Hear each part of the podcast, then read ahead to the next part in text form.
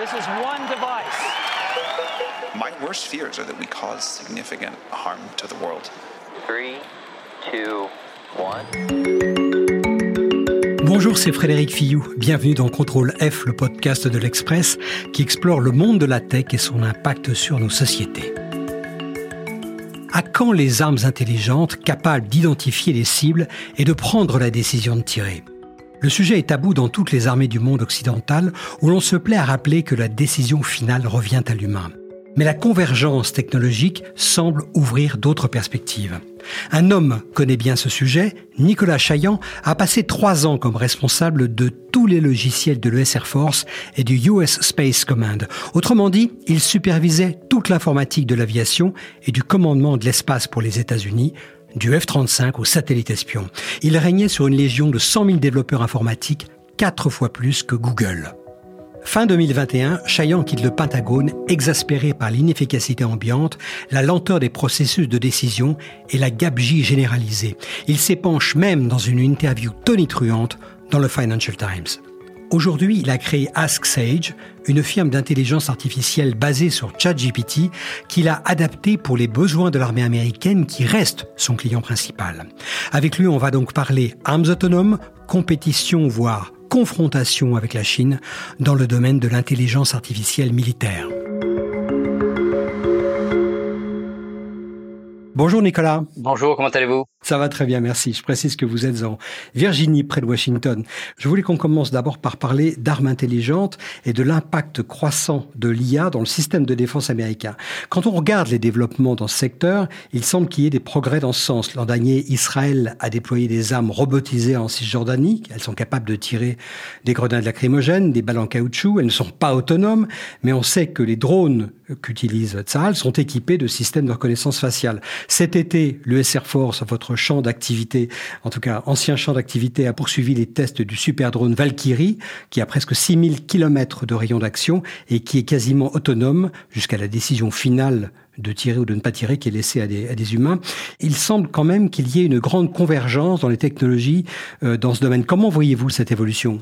C'est sûr qu'on voit de plus en plus de systèmes automatisés qui vont permettre d'augmenter les capacités humaines. C'est sûr que dans, le, dans, dans, la, dans la défense, on voit déjà, euh, comme vous avez mentionné, plusieurs engagements qui vont permettre de euh, commencer à utiliser toutes les capacités d'artificial intelligence et de, déployer ces capacités-là sur euh, sur des sur des drones, sur des sur des systèmes dans, dans l'espace au niveau satellite et et c'est vrai que c'est quelque chose qui va évoluer. On est très loin, cela dit, de de, de, de, tout ce qui est automatique. Hein. Il, y a, il, y a, toujours, euh, je pense, on, on, sera très très loin. Si, si je ne sais même pas si ça va même euh, être euh, être autorisé d'avoir un système qui va être capable de, de tirer sans sans intervention humaine. Aux États-Unis, en tout cas, on n'est pas du tout autorisé à, à, à avoir des, des, systèmes qui qui remplaceraient la décision humaine. On a quand même un petit peu l'impression que la doctrine évolue légèrement au, Pentagone. Lorsque les journalistes américains interrogent les officiels du Pentagone sur l'autonomie qui serait laissée à des armes de prendre la décision d'engager l'ennemi, c'est-à-dire de tirer ou pas, la réponse est de plus en plus évasive. Par ailleurs, quand on regarde les utilisations possibles, par exemple du drone Valkyrie, euh, il est question de l'engager dans du dogfight, c'est-à-dire du combat aérien. Et là, on ne voit pas à quelques milliers de kilomètres de sa base, un drone demander l'autorisation de tirer. Il va fatalement avoir recours à ses propres systèmes optoélectroniques de repérage des cibles, de désignation des cibles, d'identification des cibles et puis probablement de décision de tirer. En tout cas, c'est la logique. Vous, vous croyez pas? C'est vrai qu'il y, a un changement un peu de, culture et c'est vrai qu'on voit aussi que les, systèmes automatisés deviennent de plus en plus sécurisés. C'est vrai qu'on peut aussi euh, se demander parfois si l'humain est, au final euh, plus capable de, de prendre ses décisions que, que, que le robot. Euh, cela dit, quand, quand, vous parlez du, Valkyrie, c'est vrai que euh, ce qu'on voit aujourd'hui, par exemple, c'est euh, un dogfight dont, vous avez parlé dans, dans les airs avec deux jets, par, par exemple. C'est vrai que on, on, ne verra pas une situation où euh, le, le, le, Valkyrie va décider de tirer euh, avant d'être d'avoir l'humain qui confirme que la cible est autorisée à être détruite. Donc c'est vrai qu'après, une fois que la cible est identifiée et marquée comme euh, euh ennemi, c'est certain que le Valkyrie pourrait ensuite utiliser ses capacités pour attaquer le, la cible sans avoir une intervention humaine après. Mais il faut pas oublier que l'humain a, a, décidé quand même de, de marquer cette cible comme ennemi. Vous croyez que cette digue va tenir? La digue de l'humain qui prend la décision au final c'est toujours intéressant. Hein. On voit aussi, c'est un peu les mêmes les mêmes discussions au niveau de, de, des voitures, hein, avec tout ce qui est euh, conduite automatisée. À un moment, on va avoir assez de données pour se dire, ben voilà, le robot est moins biaisé, euh, plus capable, plus réactif, plus proactif, euh, peut avoir des règles très bien définies, comme un humain, et au final euh, potentiellement avoir des euh, des retours euh, plus rapides et plus efficaces et donc c'est vrai que il, se peut que qu'on a qu'on a qu'on évolue vers un monde où, où, le robot sera capable de prendre les décisions mais ça sera basé sur la donnée et je pense d'ailleurs qu'au final on sera dans un monde peut-être un peu plus sécurisé puisque les, les humains il faut pas oublier qu'on fait beaucoup d'erreurs aussi hein. C'est toute la thèse de Alex Karp, qui est le patron de Palantir, un des grands fournisseurs du, Pentagone, qui a fait cet été, dans vous l'avez sans doute vu, une tribune euh, dans le New York Times qui s'appelle The Oppenheimer Moment, dans lequel il explique que, selon lui, l'usage des armes euh, létales autonomes euh, était absolument inévitable. Il y voit deux choses. Il y voit d'abord le fait que c'est une question d'équilibre militaire entre les États-Unis et les autres euh, puissances. Et puis il défend un peu ce que vous dites aussi, qui est le fait qu'une arme pourvue d'autonomie est en fait dépourvue d'émotion et qu'à ce titre-là, elle va être débarrassée du stress du combat et être à même de prendre des, décisions beaucoup plus euh, euh froidement. Vous, pensez qu'il a raison là-dessus? C'est vrai que plus les robots vont être intelligents, plus ils vont être capables, plus, plus ils vont être autonomes, plus ça va devenir un vrai problème.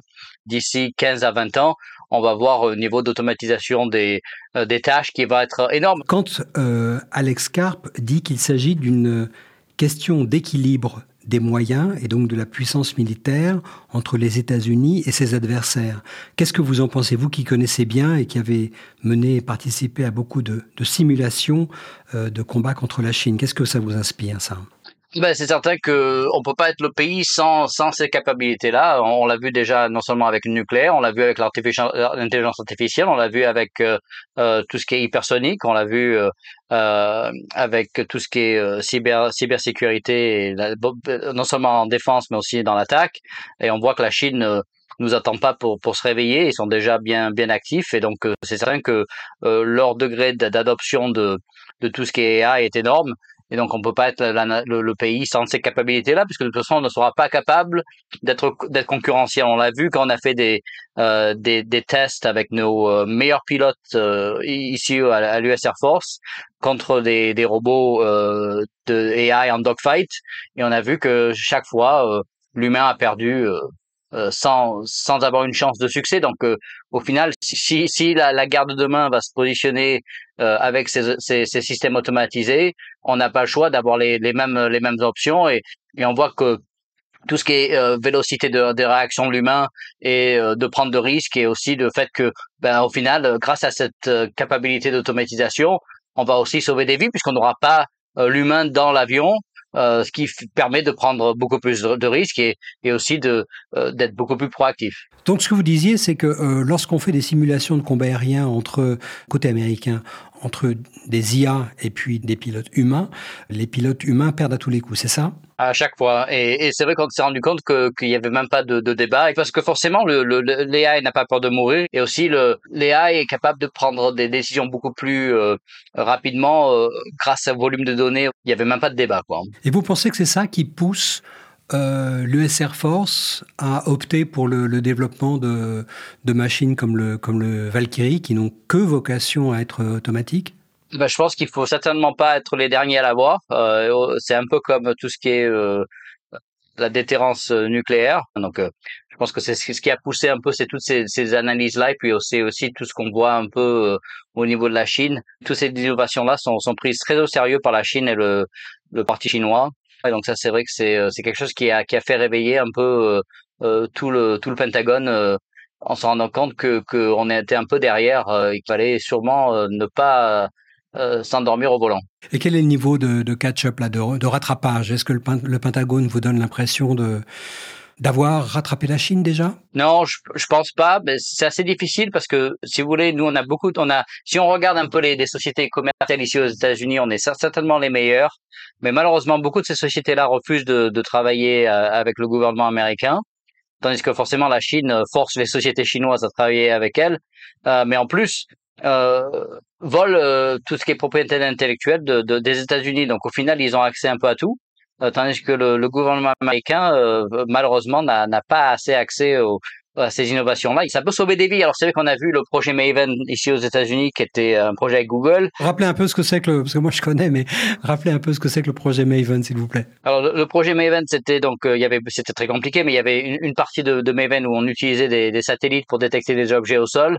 Et on avait un partenariat avec Google euh, qui nous donnait des accès à, à, leur technologie qu'ils utilisent eux-mêmes euh, euh, pour Google Earth et compagnie. Et donc, euh, après quelques plaintes d'employés et des, une pétition de, de, de, de, de 1000 employés à Google, ce qui est rien, ce qui est, une anecdote au niveau du volume d'employés de, de, Google, Google a décidé de ne pas renouveler le contrat et donc a arrêté l'engagement avec le projet Maven.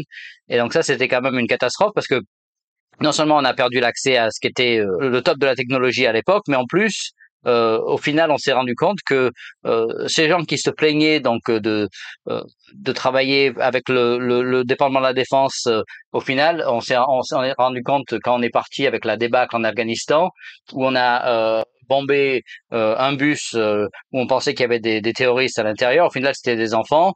Et moi, je, je, je pourrais dire que si on avait eu cette technologie-là de Google, on aurait pu avoir détecté mieux euh, ce qui se passait au sol et ne pas avoir euh, tué ces enfants-là. Moi, je dis toujours, on a deux, deux bulles ici.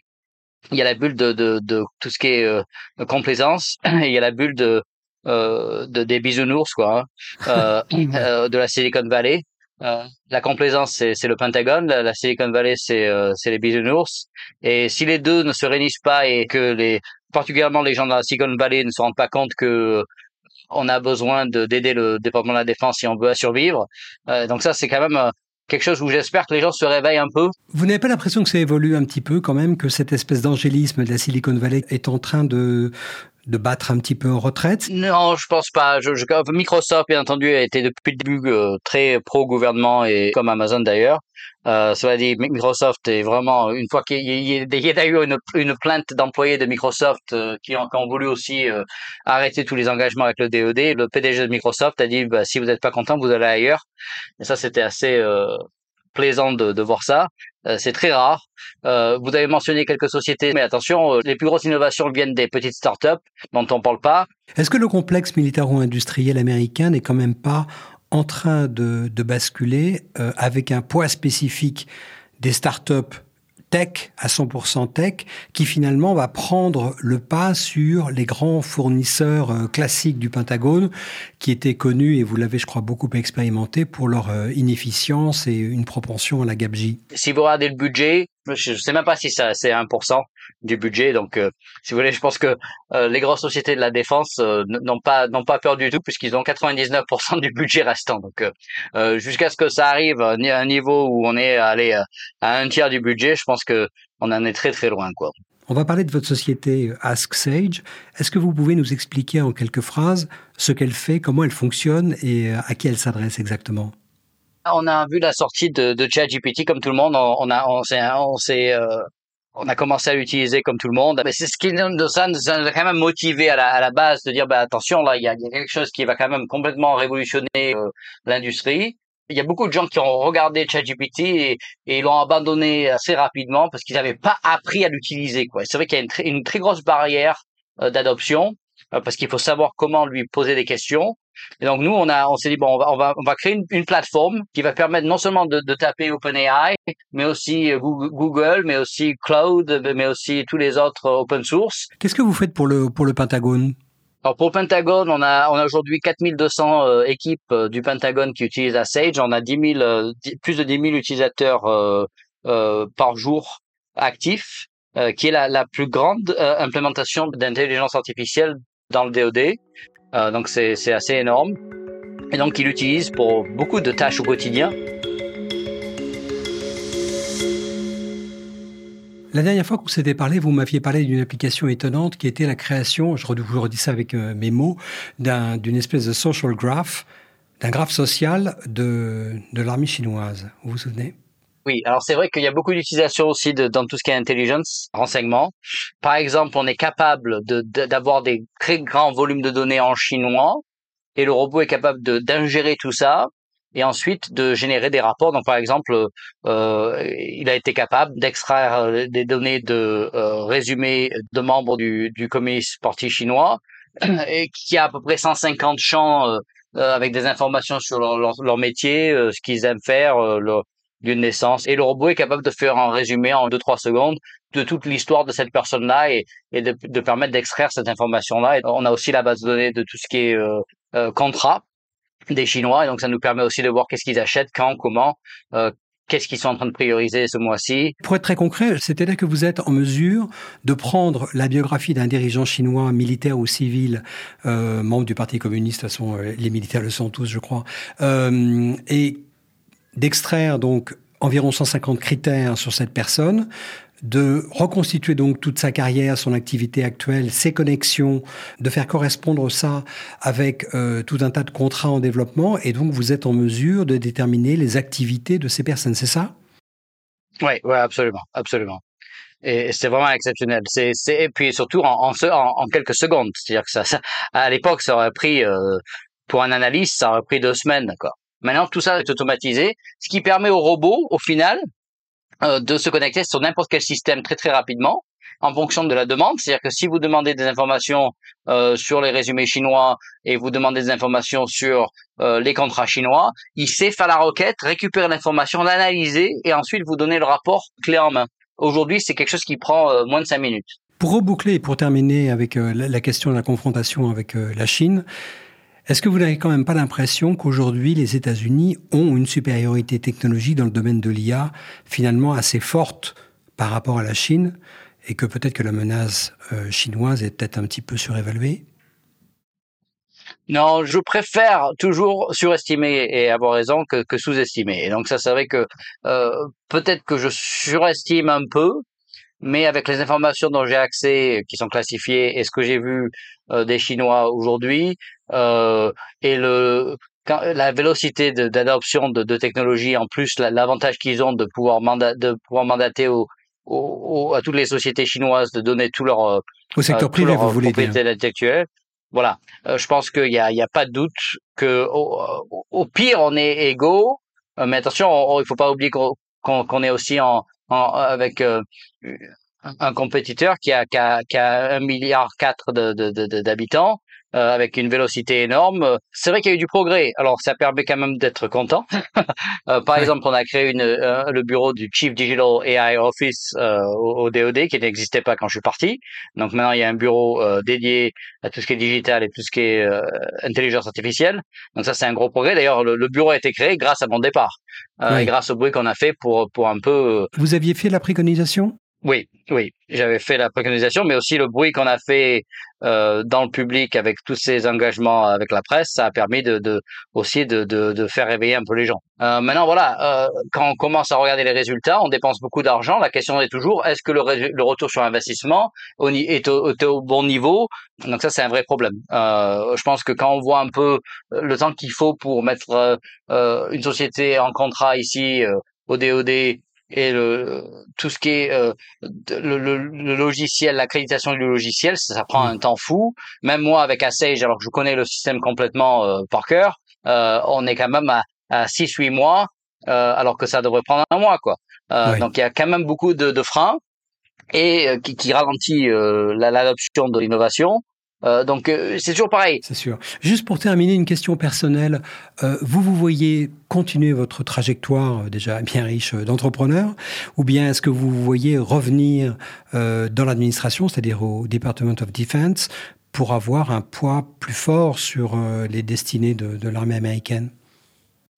Je pense que c'est assez intéressant de pouvoir faire un peu les deux parce que euh, les gens passent trop de temps euh, dans le gouvernement, après ils sortent du gouvernement après 40 ans.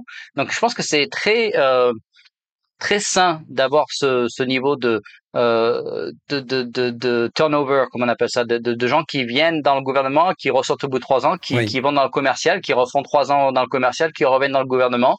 Euh, donc moi là, ça fait euh, donc j'ai passé cinq ans dans le gouvernement. Au final, je commençais à devenir le problème parce qu'on s'habitue au, au, manque de, de vélocité, on s'habitue à, la, à, tout ce qui est bureaucratie. Donc moi, je pense que d'ici voilà euh, 2025, si je peux revenir refaire euh, trois ans euh, dans le DED et de vraiment pousser l'innovation, ce qui me fait peur, c'est qu'on voit beaucoup de gens qui étaient très innovants et très forts euh, dans le DED partir sans remplacement. Pourquoi partent-ils? Ils partent souvent parce que d'abord ils ont passé beaucoup de temps dans le gouvernement et, comme moi ils étaient un peu fatigués et, et c'est assez euh, voilà, ça, ça prend beaucoup sur euh, euh, sur la, la santé euh, psychologique. c'est très très fatigant, mais aussi voilà, le, quand on voit comment on paye les gens au, au, DOD comparé à ce qu'ils peuvent gagner au, commercial, c'est assez difficile de justifier de rester dans le gouvernement pendant trop longtemps. Donc voilà, ils sont ils sont débauchés, ils ont des, des offres ailleurs, et puis aussi ils sont frustrés. Voilà. Il, y a mmh. eu, on a perdu un peu cette, cette, notion de, de, de, de, les gens étaient très excités de d'innover. Il y avait il y avait un très bon euh, engagement euh, d'innovation. Euh, il y a trois ans, euh, voilà. Aujourd'hui, ça a un peu perdu son momentum. Merci beaucoup, Nicolas. Merci à vous. À écouter Nicolas Chaillan et en se basant simplement sur les récentes avancées technologiques dans le domaine militaire aux États-Unis et ailleurs, l'ère des armes intelligentes semble imminente. Si personne ne croit à l'émergence d'un réseau Skynet, comme dans Terminator où les machines extermine avec délice les humains, la guerre de demain n'aura plus rien à voir avec celle d'aujourd'hui. Merci d'avoir écouté cet épisode de Contrôle F, le podcast de l'Express qui explore le monde de la tech et son impact sur nos sociétés. Retrouvez-nous tous les mercredis sur le site de l'Express et sur toutes les plateformes de podcast, Spotify, Deezer, Apple Podcast et autres. N'hésitez pas à nous donner votre avis avec étoiles et commentaires ou en nous écrivant à l'adresse suivante contrôle F at l'express.fr. Cet épisode a été réalisé par Jules Cro. À bientôt.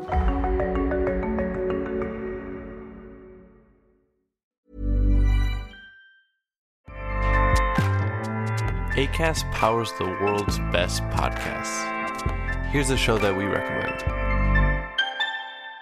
The Real Housewives is a guilty pleasure for most, but if you're looking to not feel guilty about that pleasure, tune in to Everything Iconic with me, Danny Pellegrino, where I break down all the messy moments and behind the scenes antics of Bravo's popular franchise. And on Everything Iconic, I also interview celebrity guests like Kelly Ripa, Kiki Palmer, Drew Barrymore, Cameron Diaz, and more about their guilty pleasures, their past work, and so much more. So if you're pop culture obsessed and find yourself watching way too much reality TV like me, tune in to Everything Iconic with Danny Pellegrino wherever you listen to podcasts.